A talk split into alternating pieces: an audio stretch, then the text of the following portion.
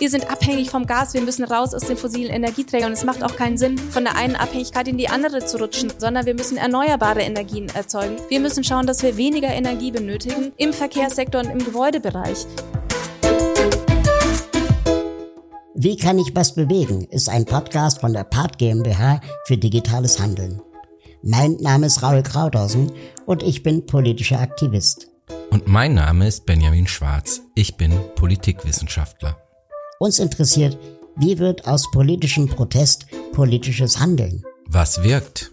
Wie kann ich als Einzelner und Einzelne überhaupt Einfluss nehmen? Wie kann ich was bewegen? Das fragen wir in diesem Podcast Deutschlands bekannteste Aktivistinnen und Aktivisten.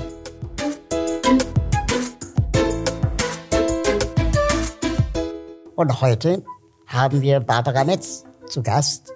Und Barbara Metz ist äh, die Geschäftsführerin der Deutschen Umwelthilfe.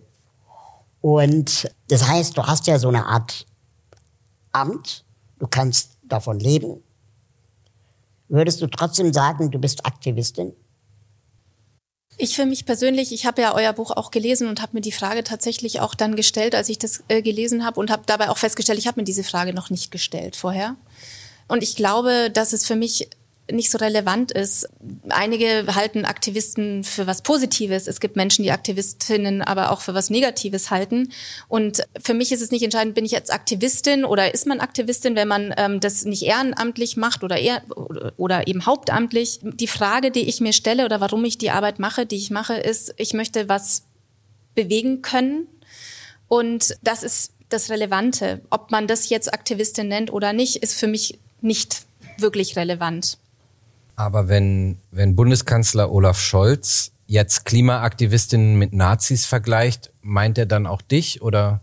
In aller Regel werden die Leute der DUH auch damit äh, gemeint oder sind damit gemeint, wir sind äh, wenig beliebt. Und ähm, ob sie uns jetzt als AktivistInnen bezeichnen, gehören wir auf jeden Fall zu der Gruppe von Leuten, die häufig damit gemeint sind, wenn es äh, darum geht, dass, äh, dass da Leute sind, die irgendwie stören, nämlich dieses äh, politische System oder diesen ganzen Prozess oder ähm, alles, was äh, dort gemacht wird. Ähm, also insofern fürchte ich das, oder vielleicht ist es tatsächlich auch ein Kompliment, dass wir auch damit gemeint sind, äh, wenn man von Leuten redet, die vielleicht aus der Sicht von Olaf Scholz, das weiß ich jetzt natürlich nicht im Detail, überflüssig sind und eigentlich Störer sind. Aber der Vergleich ist schon eine Stufe krasser als das, was man ansonsten so gehört hat, selbst aus SPD-Kreisen gegen Klimaaktivistinnen, oder? Es ist krass und es sollte sowas nicht geben und es sollte Konsequenzen haben, wenn jemand sowas macht.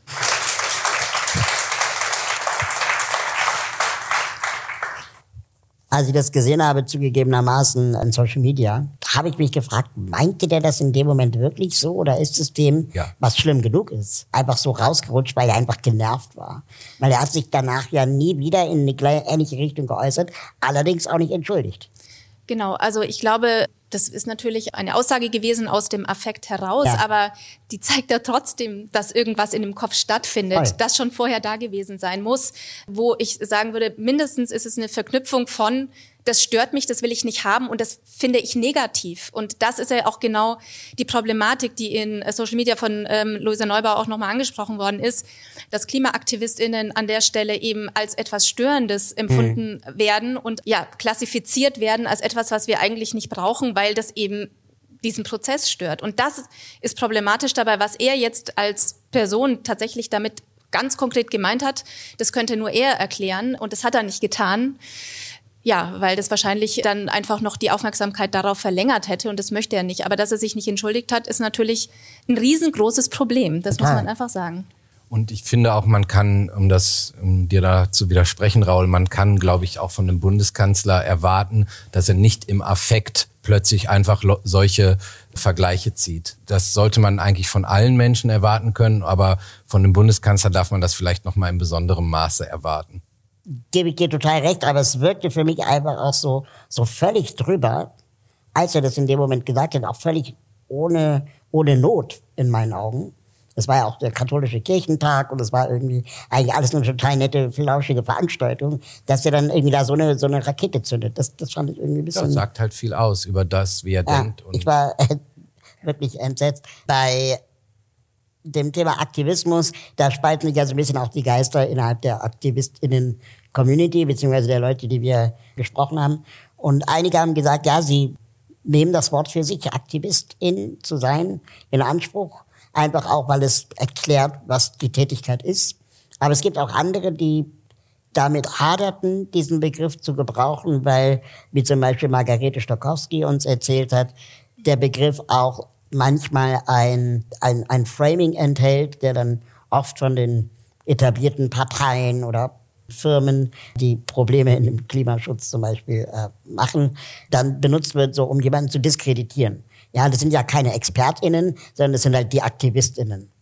Und der Luisa Neubauer beispielsweise ist sehr wohl Expertin oder auch Carola Rakete sind sehr wohl Expertinnen in dem Gebiet, aber eben auch Aktivistinnen. Und dann, wenn man die nur Aktivistinnen nennt, verkennt man, welchen Berufslaufbahn sie haben. Genau, aber ich glaube, also mir wird ja häufiger auch vorgeworfen, ich wäre Lobbyistin und tatsächlich sehe ich mich nicht als Lobbyistin und würde tatsächlich, wenn jetzt jemand zu mir sagt, ich nehme dich als Aktivistin wahr, dann wäre das für mich ein großes oder ist es ein großes Kompliment, weil ich es mit was Positivem verbinde. Und ich glaube, dass dieses Diskreditieren von AktivistInnen, wie Lindner das ja auch schon versucht hat, eigentlich so einen Rebound-Effekt gibt, der nämlich zeigt, genau da liegt er nämlich komplett falsch, dass diese Menschen keine ExpertInnen sind. Ich würde ja andersrum sogar sagen, dass ich so viele PolitikerInnen kenne, die eben keine ExpertInnen sind für das, was sie da von sich geben.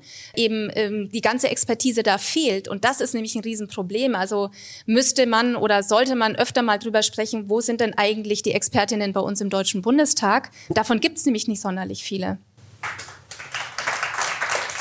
Auf der anderen Seite ein Großteil der Expertinnen im Deutschen Bundestag sind Juristen oder Anwälte oder irgendwelche BWLerInnen, die dann, ja, vielleicht auch, wie soll ich sagen, also ich meine, unser Gesundheitsminister ist angeblich Arzt. Qualifiziert ihn das ja. jetzt hm. besser als andere? Äh, bin ich nicht so sicher, weil er macht ja auch nicht alles richtig. Nein, ich glaube auch nicht, dass einen, weil man eine ähm, bestimmte Professionalisierungsgrad hat, alles richtig macht automatisch. Aber ich glaube schon, dass es hilft, bestimmte Sachverhalte zu verstehen, die häufig komplex sind. Ähm, und gerade auch, wenn es um Klimafragen geht, ist es nichts, was ich mir mal schnell in fünf Minuten bei Wikipedia alles reinziehen kann und dann alles weiß und entsprechend als Experte und Profi auftreten kann und äh, allen Menschen erklärt, dass der Klimawandel eigentlich gar nicht so dramatisch ist. Ich, was ja. ich damit meine, ist, es gibt ähm, so viele KarrierepolitikerInnen in Deutschland inzwischen, die mit sehr, also mit, mit, mit jungen Jahren einfach diese Karrierelaufbahn beschreiten. Und da fehlt meines Erachtens tatsächlich die Erfahrung im Berufsleben mit bestimmten Themen. Und ich glaube schon, dass es sehr wünschenswert wäre, dass äh, zumindest MinisterInnen und auch Menschen, die zu bestimmten Themen sich äußern, äh, da eine entsprechende Vorbildung auch haben. Mhm. Jetzt saß ich mit Jens Spahn auf einem Podium, der ja früher der Gesundheitsminister war, plötzlich ist er Klimapolitiker. Und ja, da sitzt man da und spricht mit Leuten, die so tun, als wüssten sie auf jeden Fall mehr als ich. Und ich mache das jetzt auch schon seit 15 Jahren und äh, habe das studiert oder was heißt Politik, aber mit dem Schwerpunkt auf Klimapolitik. Das finde ich ehrlich gesagt total problematisch. Wie viel Mansplaining passiert dann? Also ich empfand Jens Spahn super unangenehm in Anwesen. Also er war ja immer mit seinen Boys unterwegs, mit dieser Männerwiege, die er da in seinem Ministerium hatte. Er wahrscheinlich immer noch. Ähm, ja, er ist mit äh, wahnsinnig viel Selbstbewusstsein gesegnet und hat mir erklärt, dass da ging es nämlich um den Tankrabatt und warum das ganz eine ganz tolle Idee ist, wie das jetzt gemacht wird, weil ja auch Menschen mit niedrigen Einkommen Auto fahren wollen, weil die wollen auch mal ihre Ruhe haben und dann setzen sie sich ins Auto und äh, das sollte man ihnen auch gönnen. Also das war auch so eine Argumentation, Richtig aber das hat er mit mit sehr viel Überzeugungskraft auch von sich gegeben. Also da äh, würde ich sagen, ja, Mansplaining at its best.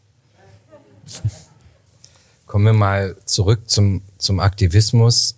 Glaubst du oder hast du in den vergangenen Jahren die Beobachtung gemacht oder teilst du die Beobachtung, dass sich der Aktivismus verändert hat, beziehungsweise eine Art von neuem, neuem Aktivismus entstanden ist, sagen wir mal in den letzten vier Jahren?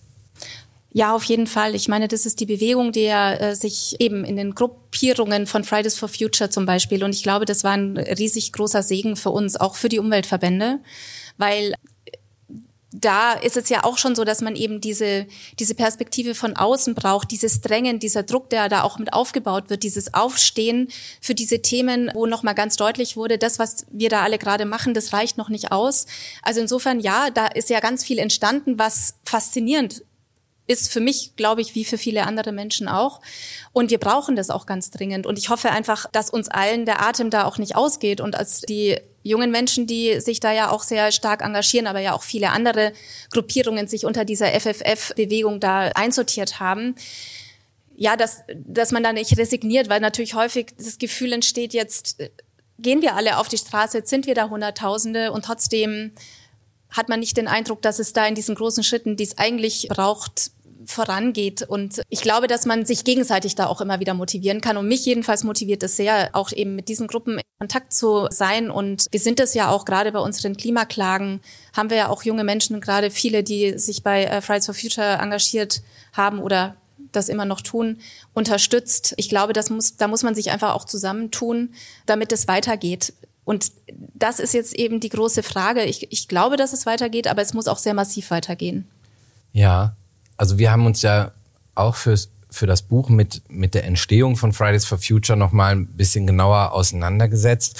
Deswegen interessiert es mich, wie das sozusagen aus, aus deiner Sicht war, aus der Sicht von jemandem, der eine so große NGO führt in Deutschland, als es entstanden ist. Wann war so der Punkt, als ihr gemerkt habt, da bewegt sich plötzlich ganz viel positiv für eure Themen? Das kam ja so nach und nach, dass einfach diese Bewegung groß wurde und immer sichtbarer wurde und auch gerade mit Greta Thunberg natürlich, aber dann auch Luisa Neubauer und dass wir auch in der Arbeit, die wir gemacht haben mit eben den Klageverfahren sehr stark auch in Kontakt gegangen sind und gekommen sind mit den Menschen, die sich da bei Fridays for Future engagiert haben und äh, schnell festgestellt haben, dass da eben auch diese ganze Wucht von Öffentlichkeit dahinter steht, die natürlich den Themen nochmal eine ganz andere Aufmerksamkeit gibt, die in den Fokus rückt. Wir haben ja als Deutsche Umwelthilfe werden wir stark assoziiert mit dem Dieselskandal. Das war ja vorher. Und da haben wir natürlich schon gelernt und erfahren, wie das ist, wenn sich der Fokus plötzlich auf einen richtet. In dem Fall war es auch recht anstrengend, sagen wir es mal so, aber einfach dann zu erleben, dass wir das nicht alleine machen müssen als Umweltverband, sondern dass da eine Gruppe ist, die da richtig viel Druck machen kann, richtig viel Sichtbarkeit erzeugen kann und die auch von Politik nicht mehr ignoriert werden kann. Und das ging ja eigentlich relativ schnell. Also es ist eigentlich total faszinierend, wie schnell das eigentlich ging. Mein Zeitgefühl ist durch Corona tatsächlich total gestört. Aber ich meine, es hat vor Corona angefangen, aber lief ja dann in diese Corona-Zeit auch sehr stark mit rein. Aber sie sind ja innerhalb von einem halben Jahr, sind die ja wahnsinnig sichtbar geworden. Und ah. ich war richtig glücklich darüber, dass es sowas gibt. Also es hat richtig viel Motivation gegeben. Wir sind nicht bereit, die Welt so hinzunehmen, wie sie ist. Dass sie sich verändern lässt, ist längst bewiesen. Nicht allein, sondern im gemeinsamen Handeln. Und das fängt immer bei dir an. So haben es mein Co-Autor Benjamin Schwarz und ich formuliert in unserem Buch Wie kann ich was bewegen? Die Kraft des konstruktiven Aktivismus. Gemeinsam mit Menschen wie Luisa Neubauer, Margarete Stokowski, Carola Rakete oder Ali Jan beschreiben wir eine neue Form des politischen Engagements und Einbringen in sehr politischen Zeiten. Jetzt überall, wo es Bücher gibt. Einen Link findet ihr in den Show Notes. Aber da muss ich jetzt doch noch mal ein bisschen reinpieksen in diese Frage, weil das ist natürlich das, was man so sagt. Ne? Ja, wir kämpfen ja alle für die gleiche Sache und wir sind beste Freunde und wir meinen ja das Gleiche. Aber gibt es nicht auch so einen Moment der, des Neids oder wo man dann denkt so, okay, krass, die schaffen es jetzt irgendwie mit einer neuen Bewegung, mit einem ganz anderen Ansatz, freitags nicht zur Schule gehen, so viel Aufmerksamkeit zu ziehen, die eigentlich ihr auch verdient hättet. Gab es sowas, so ein paar Sekunden vielleicht mal zumindest? Also jetzt ganz ehrlich gesagt, nee, also dass es so Neid gab, dass ich denke, dachte, ach, warum kriegen jetzt Fridays for Future Aufmerksamkeit und wir nicht für unsere Themen? Also erstens hatten wir relativ viel Aufmerksamkeit auf unseren Themen, auch mit drauf dafür, dass wir als Umwelthilfe, und ich bin jetzt ja 15 Jahre damit dabei, ähm, das war ja auch früher nicht der Fall gewesen. Also wir sind in den äh, letzten Jahren, glaube ich, haben wir uns auch sehr stark nochmal weiterentwickelt, so dass wir da auch nochmal stärker als Akteur mit wahrgenommen werden. Nee, ich kann, das kann ich wirklich nicht sagen, weil ich eher den Eindruck habe, dadurch, dass es diese Bewegung gibt und dieser Fokus sich so stark auf diese Themen richtet, dass es auch unseren Themen oder der Arbeit, die wir zu den Themen machen, nutzt, die ja eine ganz andere ist als das, was Fridays for Future macht und sich ja auch an vielen Stellen ergänzt. Und ich glaube, wir brauchen das ja auch, dass verschiedenste Akteure an der Stelle mitkämpfen. Man äh, macht man sich nichts vor. Also wir als Deutsche Umwelthilfe werden die Welt leider alleine nicht verändern können. Das ist nun mal so. Fridays for Future wird alleine die Welt aber auch nicht verändern können. Ich glaube, dass es diese große Klimabewegung, ähm, zu der ich uns schon auch mitzähle, sozusagen, wenn man jetzt diese verschiedenen Akteure betrachtet, dass wir da dazugehören und dass uns und unseren Themen das auf jeden Fall nutzt, dass Fridays for Future die auch hochspülen und pushen. Falls es so etwas gibt, hat die deutsche Umwelthilfe sicher die goldene Advokat. Schließlich gibt es kaum eine andere Umwelt-NGO in Deutschland, die sich derart auf juristische Auseinandersetzungen spezialisiert hat. So deckte der Verein mit über 100 festen MitarbeiterInnen unter anderem die VW-Abgasaffäre aka Dieselskandal auf. Er wirkte Dieselfahrverbote und unterstützte die erfolgreiche Klimaklage vor dem Bundesverfassungsgericht. Das strikte Vorgehen auf Gesetzesbasis bringt der deutschen Umwelthilfe viel Kritik ein, ironischerweise vor allem von Staatsseite aus. Verschiedene PolitikerInnen bezeichneten die Umwelthilfe als Abmahnverein und versuchten ihr die Gemeinnützigkeit absprechen zu lassen. Unter diesen Kritikern war auch der damalige CDU-Chef Armin Laschet. Dies verwunderte insofern, als dass die Umwelthilfe versuchte, seinen einstigen Konkurrenten Markus Söder in Zusammenhang mit nicht umgesetzten Gerichtsurteilen in Beugehaft festnehmen zu lassen. Weil euer Ansatz bei äh, der Deutschen Umwelthilfe ist ja ganz klar, dass ihr euch darauf konzentriert, in den vergangenen Jahren juristischen Aktivismus zu machen. Also du hast ja gerade selber schon gesagt, mit dem Dieselskandal ähm, gab es irgendwie die Dieselfahrverbote plötzlich, die habt ihr juristisch durchbekommen. Gab wahrscheinlich auch nicht nur Freunde danach, aber letztendlich habt ihr das Thema ja nach vorne gebracht. Warum konzentriert ihr euch auf juristischen Aktivismus? Also vielleicht muss ich den Eindruck ein bisschen relativieren, dass wir uns nur auf juristischen Aktivismus konzentrieren oder beziehungsweise juristische Verfahren auf den Weg bringen. Wir sind eigentlich eine Organisation, die sehr viel Expertise aufgebaut hat in den letzten Jahrzehnten zu verschiedenen Schwerpunktthemen, die wir bearbeiten. Und da machen wir ganz viel Arbeit auch ja mit Akteuren auf der kommunalen Ebene. Wir begleiten politische Prozesse auf Bundesebene und der europäischen Ebene. Wir, wir beraten auch, also nicht als Dienstleistung, aber wir äh, geben viel Input ähm, hinein, auch an Menschen, die Politik oder politische Entscheidungen treffen ähm, sollen. Und ein Teil davon ist auch die juristische Arbeit, die wir machen, weil wir festgestellt haben, an bestimmten Stellen stoßen wir an Grenzen. Die Klagen zur sauberen Luft, die am Ende nach vielen Jahren irgendwann ja ähm, dazu geführt haben, dass es Dieselfahrverbote gab. Wir haben nie auf Dieselfahrverbote geklagt. Da haben wir ja einen Umstand, dass wir festgestellt haben, es gibt Grenzwerte in Deutschland für die Luftqualität. Die soll die Gesundheit der Menschen schützen und die Umwelt. Und diese Grenzwerte, die werden nicht eingehalten, die werden ignoriert. Das, was wir also gemacht haben, war geltendes Recht einzuklagen, was ja eigentlich total absurd ist, weil diese Gesetze hat sich ja diese Regierung selbst gegeben. Und es sind auch europäische Gesetze, die da natürlich eine große Rolle gespielt haben. Und äh, darum ging es in vielen Verfahren, die wir geführt haben, klarzumachen, es gibt Gesetzgebung und die muss eingehalten werden. Jetzt würde man denken, so ein Verband müsste eigentlich radikaler sein und irgendwas einfordern, was gesetzlich noch gar nicht da ist. Nein, wir haben das eingefordert, was gesetzlich da ist und haben da einfach erkannt, da gibt's auch eine Lücke und da müssen wir hinschauen und wir klagen auch nicht um des Klagens willen, sondern es gibt einen Grund, äh, wenn wir klagen. Und es gibt auch in aller Regel eine Erfolgsaussicht. Also wir machen nicht irgendwelche Klagen, von denen wir eh wissen, dass sie scheitern werden, sondern es gibt schon immer in der Bewertung die Aussicht, das könnte man gewinnen. Und wir haben damit auch Rechtsentwicklung betreiben können. Zum Beispiel Klagerechte für Verbände haben sich in dieser Zeit verändert. Wir haben das Recht auf saubere Luft für alle europäischen Bürger erklagt. Und das sind alles ähm, auch Prozesse, die, die dazu geführt haben, dass wir eine Konkretisierung im Recht erreichen konnten. Und das, was wir aktuell äh, gerade auch machen, wir äh, verklagen ja auch verschiedene Unternehmen, unter anderem Mercedes oder die DEA Wintershall. Das machen wir nicht als DOH, sondern das können wir nur als Privatperson machen. Das heißt, das mache ich und das machen meine beiden Kollegen als Privatpersonen. Aber auch da geht es darum, nochmal zu zeigen, liebe große Unternehmen, wenn ihr so agiert, wie ihr agiert, dann werden wir die Klimaziele nicht einhalten können. Und möglicherweise bekommen wir in dieser Klage auch nicht vollständig recht, aber möglicherweise ist in dieser Klage Begründung, sind Teile dabei, wo man weiter, die man weiter nutzen kann. Und das meine ich mit Rechtsentwicklung, die dann an der Stelle auch eine ganz wesentliche Rolle spielt. Da würde ich gerne zwei Fragen dazu stellen.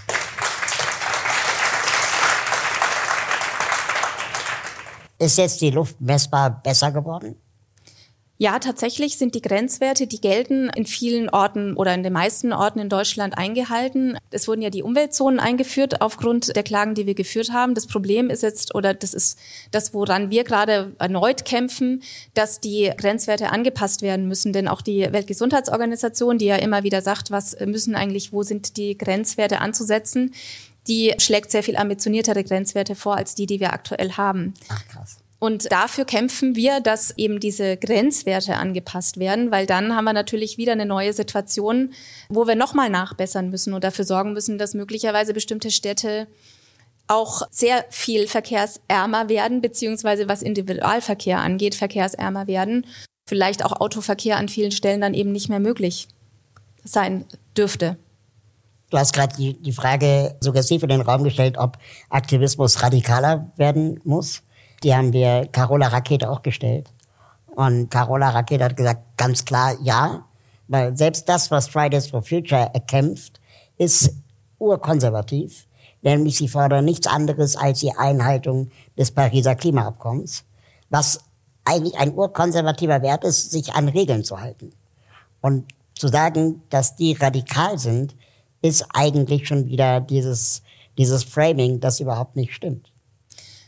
Ja, das stimmt. Also ich hatte vorhin mit meiner Kollegin drüber geredet, was ist eigentlich radikal und ist das irgendwie in irgendeiner Form radikal, was wir fordern? Und tatsächlich sind wir zu dem Schluss gekommen, nein, es ist äh, tatsächlich eigentlich nicht radikal. Also wir fordern zum Beispiel ein Tempolimit das ist das unradikalste ever. Ich meine, ein Tempolimit gibt es überall in, auf der ganzen Welt, außer in Deutschland. Also es ist überhaupt nicht radikal, ein Tempolimit zu fordern. Äh, erstaunlicherweise haben wir es trotzdem noch nicht geschafft, eins zu haben, obwohl 60 Prozent der Menschen das richtig gut finden würde. Also insofern, ehrlich gesagt, wäre ich schon richtig glücklich damit, wenn wir uns an die Regeln halten würden, die wir uns selbst gegeben haben an vielen Stellen und dann eben nachbessern, wenn Wissenschaft uns erklärt, wie die Weltgesundheitsorganisation reicht noch nicht ganz wir müssen jetzt nochmal nachschärfen. Ich glaube, damit würd, da hätten wir schon wahnsinnig viel erreicht. Wahrscheinlich hat Carola Rakete natürlich trotzdem recht, dass es radikaler sein müsste, weil man ja in allen möglichen Bereichen eine große Ungerechtigkeit wahrnimmt. Insofern hat sie recht. Die Frage ist immer tatsächlich, was ist machbar? Mhm. Und daran würde ich mich jetzt in meiner Arbeit oder daran orientiere ich mich in meiner Arbeit ein Stück weit schon, würde ich sagen, ja. Unser heutiger Supporter ist Procon. Die größte Energiegenossenschaft Deutschlands ist ein echter Ökostromproduzent und seit über 25 Jahren Windkraftpionier. Denn die Unabhängigkeit von fossilen Energieträgern ist aktuell wichtiger denn je. Doch wie bringst du als einzelne Bürgerin oder einzelner Bürger die Energiewende überhaupt voran? Bezieh deinen Strom von einem echten Ökostromerzeuger und werde Mitglied in einer Energiegenossenschaft wie Procon. So finanzierst du in Gemeinschaft den Ausbau von Erneuerbaren und profitierst mehrfach davon. Denn bei Procon drückt sich die Rendite nicht nur in Euro, sondern auch in eingesparten CO2 aus. Genossenschaftsanteile gibt's übrigens schon ab 50 Euro. Bei Procon setzen sich bereits über 40.000 Mitglieder gemeinsam für die Energiewende ein. Und noch besser, für jedes neue Genossenschaftsmitglied pflanzt Procon einen Baum im Zuge der Aktion Procon Wald. Na, bist du dabei? Dann melde dich jetzt an unter procon.net slash Krauthausen. Wie viel Macht hat die deutsche Umwelthilfe? Ich weiß nicht, wie viel Macht wir tatsächlich haben. Als deutsche Umwelthilfe ganz alleine haben wir wahrscheinlich sehr, sehr wenig Macht. Ich glaube, dass wir Macht bekommen können, je mehr sich einer bestimmten Sache anschließen das, was ich vorhin sagte, dass alleine kriegt man die Welt nicht gerettet. Und selbst wenn jeder über mich berichtet, wird ich die Welt auch nicht retten können. Insofern ist das, kann das nicht das Ziel sein. Ich glaube schon, dass wir zum Beispiel eben mit diesen juristischen Verfahren einen Hebel haben, dass man uns Aufmerksamkeit schenkt, auch wenn man es nicht möchte. Das würde ich jetzt nicht in dem Sinne als Macht bezeichnen. Ist es nicht schon eine gewisse Macht, wenn man in dieser Position ist? Ich meine, klar, jetzt letztendlich kann jede und jeder klagen, aber ihr habt euch natürlich das erarbeitet, in einer Position zu sein und auch so fachkundig zu sein, Klagen erfolgreich gestalten zu können. Und das ist ja dann insofern auch schon eine Art von Macht, oder? Also, dass man ja in, in dieser Position ist, die, die Bundesregierung verklagen zu können und auch natürlich die Aufmerksamkeit dann auch bekommt, die man damit vielleicht erzwecken will? Also tatsächlich tue ich mich so ein bisschen schwer mit diesem Wort Macht, äh, weil ich kann jetzt von mir selber zumindest sagen und ich glaube, das gilt auch für meine Kolleginnen und Kollegen. Also ich fühle mich nicht sonderlich mächtig, muss ich sagen, wenn ich irgendwo hingehe. Wir haben uns Gehör verschafft, das würde ich sagen. Wir verschaffen uns Gehör durch Expertise, die wir uns erarbeitet haben, durch die Klagen, die wir natürlich erfolgreich, im Übrigen ja 90 Prozent der Klagen, die wir auf, oder sogar mehr, die gewinnen wir. Und dadurch hört man uns zu und nimmt uns zumindest ernst und kann uns nicht sofort wieder abstempeln und wegschieben und auf die Seite schieben. Wenn man das als Macht bezeichnet, ist immer die Frage. Wie gesagt, mächtig in dem Sinne fühle ich mich nicht. Ihr könnt ja Sachen durchsetzen. Also ich teile die Aversion gegen den Begriff aber letztendlich, wenn man jetzt von politischer Macht spricht, dann seid ihr ja als deutsche Umwelthilfe schon ein gewichtiger Akteur in dem politischen Geschäft in Deutschland und sehr gewichtige Stimme. Macht bedeutet ja in dem Fall vielleicht auch einfach das, was du gerade beschrieben hast, dass man, wie gesagt, die Möglichkeit hat, Sachen durchzusetzen, erfolgreich durchzusetzen und damit halt politisch wirklich zu handeln und Sachen zu beeinflussen. Also wir hätten ja ganz viele sehr, sehr wichtige Gesetze, die du vorhin auch schon erwähnt hast, nicht, wenn ihr die nicht erklagt hättet. Das stimmt. Insofern, klar, haben wir an der Stelle eine gewisse Macht, wenn man so möchte, dass wir äh, bestimmte Dinge durchsetzen können. Das könnten wir natürlich nicht unter, ohne ein funktionierendes Rechtssystem in Deutschland, das es ja glücklicherweise noch gibt, aber so ganz funktionierend im Übrigen ist es natürlich auch nicht mehr, denn es gibt bestimmte Urteile, die wir erstreiten konnten, die einfach nicht umgesetzt worden sind von der entsprechenden ja, politischen Institution. Ja, da habe ich eine ganz konkrete Nachfrage, die vielleicht ein bisschen nervig ist, weil du die wahrscheinlich dauernd gehört hast in der Zeit der Dieselfahrverbote. Und zwar gibt es da, ich wohne auch in Berlin und da, wo ich lebe, gibt es in dem Bezirk eine Umweltzone, Dieselfahrverbotszone, die ist, wenn überhaupt, 500 Meter lang. Und jedes Mal, wenn ich da vorbeilaufe, bleibe ich da stehen und denke. Jedes Mal. Jedes Mal, wenn ich da vorbeilaufe, bleibe ich stehen. Wirklich. Und wundere mich, weil da ist auch eine Ampel. Okay. Die, nee, und wundere mich, welchen, welchen Sinn das hat. Ich weiß, die habt ihr jetzt nicht alle einzeln eingerichtet und so, das ist mir schon klar. Macht das denn Sinn, wenn jetzt die Dieselautos, die so dreckig sind, alle die Parallelstraße nehmen? Haben wir deswegen dann hier sauberere Luft? Erstens, wir konnten oder wir können nach wie vor auch nicht auf Dieselfahrverbote klagen. Das haben wir nie gemacht. Wir haben immer darauf geklagt, dass die Grenzwerte, die Luftqualitätsgrenzwerte eingehalten werden. Dadurch, dass man das so lange verschleppt hat, war die Ultima Ratio als letzte Maßnahme, nachdem alles andere nicht mehr ausreichend war, Dieselfahrverbote ins Spiel gebracht. Und da haben wir uns natürlich dafür eingesetzt, dass die flächendeckend sein müssen. Aber, sage ich mal, die Rechtsprechung lässt da eben auch bestimmte Dinge noch offen, so dass die Konsequenz eine sehr stümperhafte Umsetzung war. Und da kann ich nicht widersprechen. Natürlich macht es keinen Sinn. Das wollten wir auch nicht. Wir wollten, dass Luftqualitätsgrenzwerte in der ganzen Stadt eingehalten werden. Und klar, das nächste ist, da steht eben die Messstation an der einen Stelle und dort wird gemessen.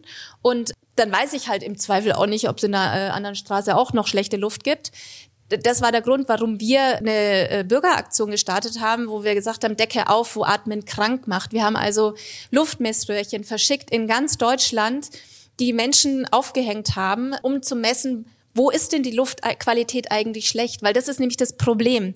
Ich muss es für eine juristische Aufarbeitung, muss ich natürlich Daten haben, die belegen können, dass die Luft schlecht ist. Es gab ja auch ganz witzige Ideen. Ich glaube, das war in Kiel, wo man so einen Luftstaubsauger dann installiert hat um die Messstation herum. Der hat also die schlechte Luft eingesaugt und schwuppdiwupp war die Luft total super.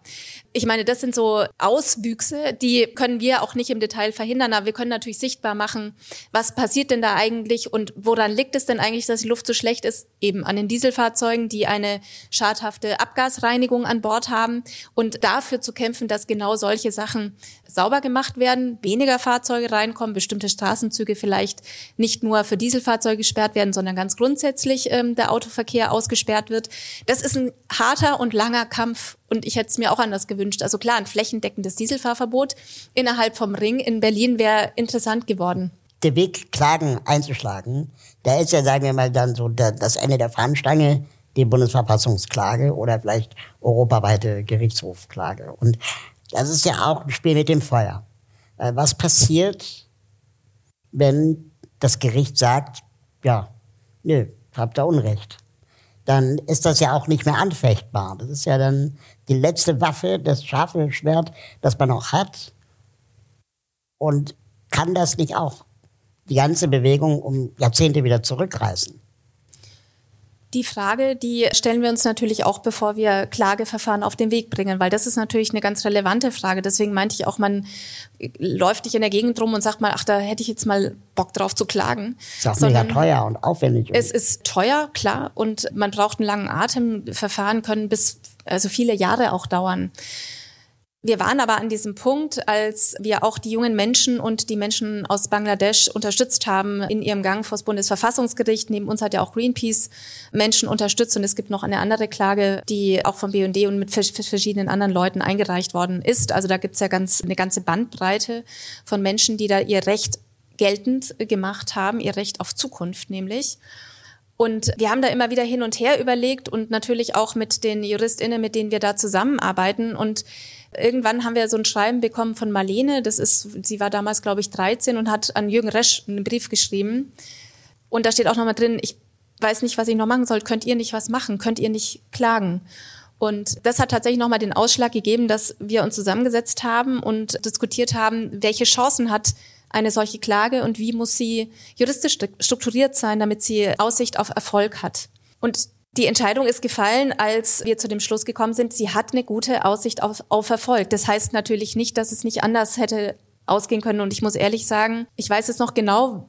Wir wussten, wir, es, es gab am Tag davor die Ankündigung, am nächsten Tag wird das Urteil da sein. Wir waren alle total überrascht. Es gab gar keine Anhörung, nix. Und haben uns da auch schon, ehrlich gesagt, auf den negativen Fall auch mit eingestellt. Und morgens, glaube ich, um 8.30 Uhr kam dann diese Pressemitteilung vom Bundesverfassungsgericht und es war also es war echt ein krasser Moment zu erleben und zu verstehen, nee, die haben das tatsächlich positiv entschieden an der Stelle. Die haben das Recht auf Zukunft definiert. Die haben eine neue Dimension, eine neue Perspektive aufgemacht, nämlich eine Perspektive, eine klimapolitische Perspektive auf die Welt, weil bislang gibt es nämlich nur eine wirtschaftspolitische. Es gibt nur die Perspektive, kostet es Geld und wie viel Geld kann ich damit verdienen? Und jetzt haben wir eine neue Situation. Und das war natürlich ich will es nicht überhöhen, aber schon äh, ein riesen Motivationsschub. Und es ähm, verändert schon einiges. Es wird die Welt, das sehen wir auch aktuell, nicht von heute auf morgen verändern. Aber es bietet jetzt auch die Grundlage für die Unternehmensklagen, die wir eingereicht haben, weil das Gericht ja auch nochmal klar gemacht hat, es geht hier um ein CO2-Budget, liebe Leute. Und das Budget kann man berechnen. Und das Budget geht zur Neige. Und wenn ihr nichts macht, dann wird's echt richtig schwierig. Also von daher, ja, natürlich gibt es immer die Möglichkeit, dass es negativ entschieden wird, aber irgendwann muss man auch mutig sein und sich trauen. Da schließt sich für mich damit die zweite Frage an, äh, das Thema Selbstwirksamkeit. Also wenn wir mit den Aktivistinnen gesprochen haben, dann haben die oft auch gesagt, dass sie manchmal das Gefühl haben, das geht nicht vorwärts. Und dann braucht es eben so Motivationsschübe, wie eben sowas. Aber gleichzeitig gibt es ja dann auch so dieses, was du gerade geschildert hast mit den, mit den Dieselfahrverboten, 500 Meter und dann links und rechts, aber wird nicht gemessen, also auch kein Problem. Inwiefern hat es dein Vertrauen in den Rechtsstaat wiederhergestellt? Und gleichzeitig aber auch durch diese ganzen Torpedierungen, die ja gemacht werden, mit Staubsaugern neben der Messstation und so, auch wieder erschüttert. Also ehrlich gesagt, mein Vertrauen in unsere ähm, Demokratie, so wie sie da steht, ist schon erschüttert, ehrlich gesagt, mit all den Dingen, die man so erlebt. Mein Vertrauen in den Rechtsstaat ist auf jeden Fall da, sonst würden wir auch ähm, in diesen Klageverfahren, wo ich ja immer mal wieder auch mit im Gerichtssaal sitzen darf, das ist total spannend, das auch nochmal zu hören in der Abwägung. Da muss nicht, Juristen gehen ja sehr sachorientiert in aller Regel Ausnahmen bestätigen die Regel, aber sehr sachorientiert immer an die Sache ran und überlegen auch, wo sind eigentlich die Grenzen dessen, was Gerichte entscheiden können und was einfach Politik ist. Auch da gibt es natürlich Grenzen, die auch wichtig sind, weil wenn die überschritten werden, dann wird es auch sehr problematisch, weil Gerichte können keine Politik machen. Deswegen gibt es bei uns ja eben die Gewaltenteilung. Also ich bin da immer mal wieder hin und her gerissen, aber das, was politisch gerade passiert oder diese Bundesregierung, also da muss ich sagen, hat mein Vertrauen extrem gelitten. Aber da würde ich gerne mal einhaken, denn das höre ich jetzt zurzeit, äh, da wundere ich mich doch, dass manche Leute überrascht sind. Ich sage es jetzt mal salopp, wie, wie schlecht diese Bundesregierung agiert. Gerade auch aus, sage ich mal, äh, klimaaktivistischer Perspektive höre ich das. Und ich will jetzt da nicht den Besserwisser raushängen lassen, überhaupt nicht. Aber ich habe mich doch gefragt, Leute, habt ihr euch denn vorher mal damit auseinandergesetzt, wen ihr da wählt? So. Und also ich meine, ja, da stand jetzt Klimakanzler auf den Plakaten. Aber nun gut, man hätte sich ja vielleicht noch zwei Minuten länger mit der Frage auseinandersetzen können und dann wäre man drauf gekommen, meiner Meinung nach, dass man, wenn man SPD wählt, das bekommt, was man jetzt da bekommt, klimapolitisch. Und das führt mich zu meiner Frage, kommunizieren wir zu schlecht? Also wir haben da ja im Vorgespräch auch kurz drüber gesprochen, dass man manchmal so an so Punkten steht und sich fragt, warum sieht das denn keiner? Warum verstehen die Leute das denn nicht? Gibt es da immer noch so große Kommunikationsprobleme oder was ist deine Analyse? Woran, woran liegt das, dass meine, du hast es jetzt gerade selbst gesagt, du bist da so enttäuscht von der Bundesregierung. Aber hast du so viel Besseres erwartet oder sind jetzt zwei Fragen auf genau, einmal? Genau, ähm, ich beantworte erstmal die erste. Da fängt es nämlich an. Also äh, von der SPD habe ich jetzt nicht sonderlich viel erwartet, aber ehrlich gesagt von den Grünen. Und das ist das, was mich im Moment extrem enttäuscht und auch ein bisschen schockiert. Weil wir als Organisation natürlich häufig, ich saß ganz häufig mit grünen Abgeordneten auch auf Podien und das war immer so ein Gefühl von, wir sind eigentlich einer Meinung. Und ich weiß auch, dass die die Argumente kennen. Wir haben zusammen mit denen gekämpft und jetzt plötzlich sitze ich den gleichen Leuten gegenüber und offenbar haben sie das alles vergessen. Und das, ehrlich gesagt, schockiert mich, weil sie ja eigentlich wissen müssten, ja, was jetzt angebracht wäre. Jetzt ist mir gleichzeitig klar, dass wenn ich in Regierungsverantwortung bin, kann ich nicht genauso handeln wie in der Opposition. Ich bin nicht komplett naiv. Und auch falsche Freunde jetzt vielleicht. Also schlechter Umgang. Vielleicht schlechter Umgang, aber dann ging es echt extrem schnell. Also diese Wandlung hin zu, also ich, das ist tatsächlich das Problem. Und ich glaube, das, das ist vielleicht eher das, was viele enttäuscht. Nicht, dass jetzt alle gedacht haben, Herr Scholz ist der Klimakanzler. Also ich weiß nicht, wer das wirklich gedacht hat.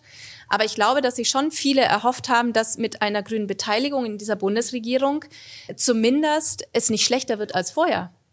Und ehrlich gesagt muss ich gerade sagen, es ist im Moment meines Erachtens schlechter als vorher. Und das finde ich schockierend. Und ich glaube, also das, ist der Grund. Konkreter sagen, was genau? Äh, ganz konkret kann ich sagen, das grün geführte Wirtschafts- und Klimaministerium plant oder hat zwölf Optionen auf LNG-Terminals jetzt gerade auf den Weg gebracht. Zwölf LNG-Terminals, da kann ich mir ausrechnen, wenn wir die auslasten und so ja lange laufen lassen wie gedacht, zum Beispiel bis 2043, dann ist unser CO2-Budget jetzt mal im Wesentlichen einfach weg. Nur dafür. Also wir reden auch die ganze Zeit nur darüber, wie wir möglichst schnell kein russisches, sondern irgendwelches anderes Gas kaufen können, statt darüber zu sprechen, wie können wir eigentlich Energie einsparen. Mhm. Tempolimit zum Beispiel. Dann sagen, sagen mir Grünen Politiker, das ist Symbolpolitik. Nee, das ist keine Symbolpolitik. Damit kann ich faktisch CO2-Emissionen einsparen. Genauso im Gebäudebereich. Wir müssen sanieren. Das würde ja zum Beispiel MieterInnen helfen, die jetzt hohe Energiepreise und Heizkosten zu tragen haben. Auch da, es passiert gar nichts, wenn es ums Energieeinsparen geht. Es dreht sich alles um die Frage, wo kriegen wir Gas her? Und sie haben es geschafft, von einer Stimmung von, wir müssen raus aus den fossilen Energieträgern hinzukommen, wo um Gottes Willen kriegen wir noch mehr Gas her? Innerhalb und alle finden es super. Ja. Und da gefühlt in zwei Wochen. Ne? Genau, und ja. genau das ist das Problem. Und ich habe nicht verstanden, warum gerade grüne PolitikerInnen, die das Momentum auch natürlich dieses schrecklichen Angriffskriegs auf die Ukraine nicht für die klimapolitischen Themen genutzt haben, zu sagen, liebe Leute, jetzt wird ja ganz offenkundig das, was eine Claudia Kempfert immer schon gesagt hat. Wir sind abhängig vom Gas, wir müssen raus aus den fossilen Energieträgern und es macht auch keinen Sinn, von der einen Abhängigkeit in die andere zu rutschen, sondern wir müssen erneuerbare Energien erzeugen, nicht nur zentral, sondern auch dezentral. Wir müssen schauen, dass wir weniger Energie benötigen im Verkehrssektor und im Gebäudebereich. Da gibt es so viel Potenzial Potenzial.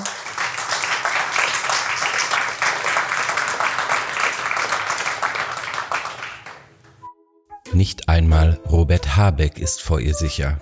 Barbara Metz schont mit ihrer Kritik weder grün noch rot, weder schwarz noch gelb.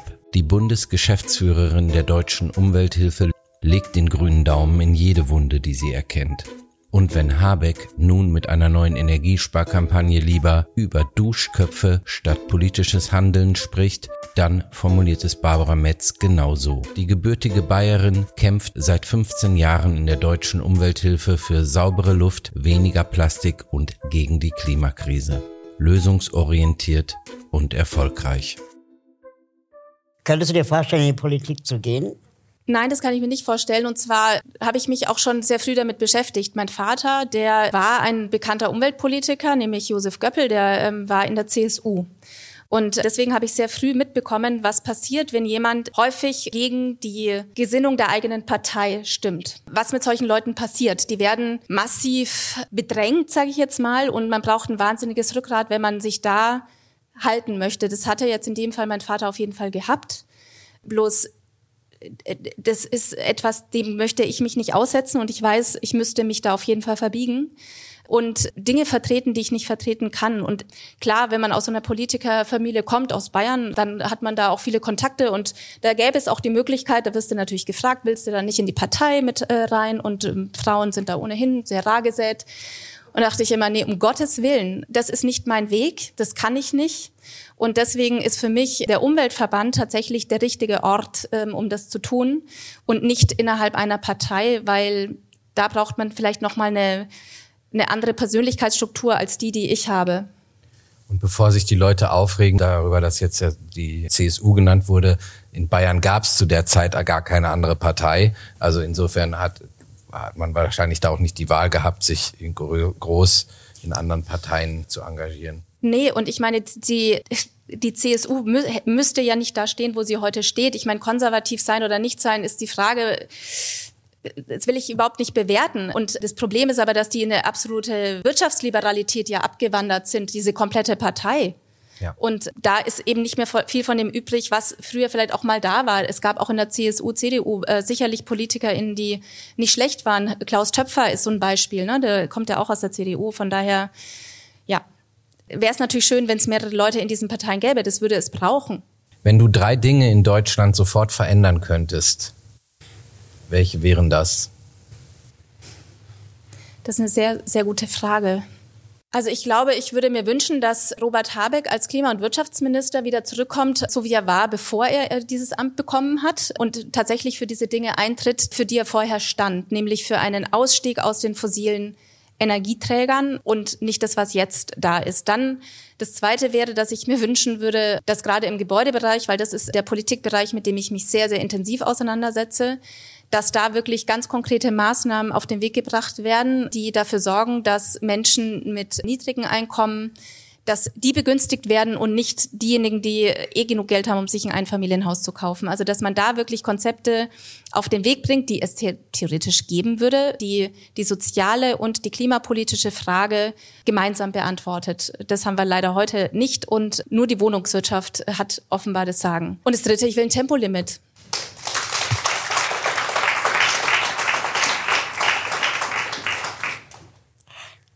Letzte Frage von meiner Seite.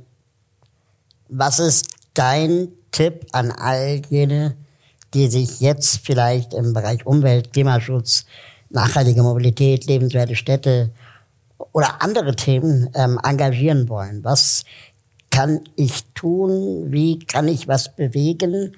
Was können wir, sagen wir mal, aus den Fehlern von Barbara Metz lernen, sich nicht nochmal zu tun?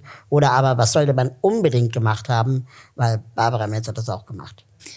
Ich glaube, es gibt keine Blaupause. Ich glaube, man muss selber rausfinden, wo liegen eigentlich meine Stärken und wo liegen auch meine Schwächen. Und was kann ich in dem Bereich, in dem ich mich befinde, und das muss nicht der Umweltverband sein, das können alle möglichen anderen Bereiche auch sein, wo kann ich da die Augen aufmachen und wenn ich was sehe, was, wovon ich denke, so soll es eigentlich nicht sein, das auch zu benennen. Ich glaube, das ist immer der Anfang von Aktivismus. Ich ich glaube, das steht ja auch in eurem Buch teilweise so ähnlich drin, dass es darum geht, zu benennen und laut zu sagen, dass was nicht passt und das, was nicht stimmt. Und ich glaube, das ist so der Rat, damit nicht aufzuhören. Egal, ob das jetzt in einem kleinen privaten Umfeld ist oder ob das dann in irgendeinem Berufszweig ist. Meine Schwester beispielsweise, die ist Modedesignerin und in dem Bereich macht sie aber nachhaltige Mode, Fairtrade und engagiert sich an der Stelle. Und meine andere Schwester ist Waldpädagogin und bringt Menschen und jungen Menschen vor allen Dingen äh, die Natur näher. Das sind alles Dinge, die eben zu meinen, entsprechend zu meinen Schwestern dann wiederum passen und das, was ich mache, passt zu mir. Ich glaube, man braucht was, was zu einem passt, aber man sollte versuchen, durch die Welt zu gehen mit offenen Augen und klar zu sagen, was nicht stimmt. Da muss ich aber trotzdem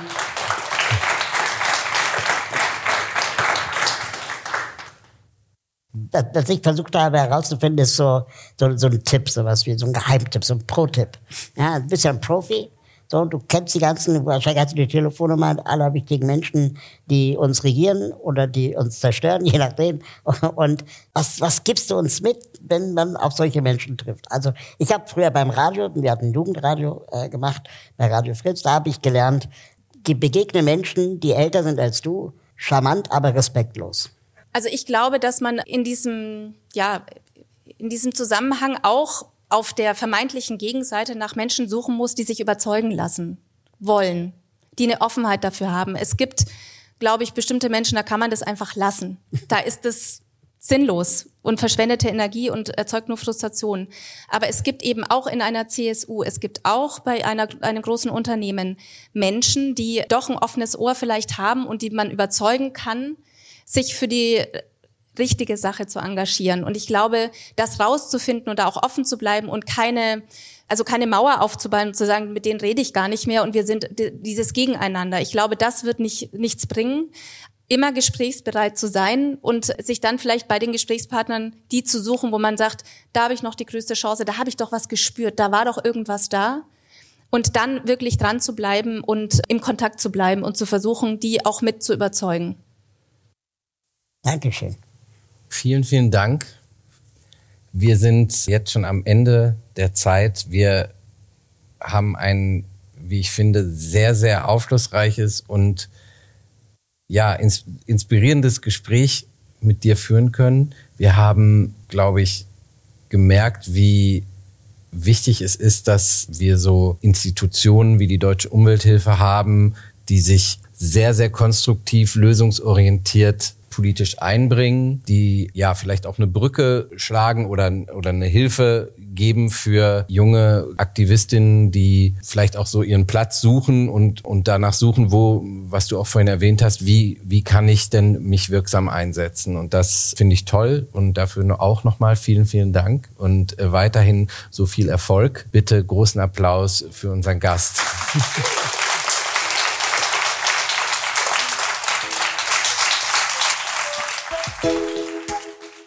Vielen Dank fürs Zuhören. Wir freuen uns über eure Kommentare, Likes und wenn ihr uns abonniert. Bis zum nächsten Mal.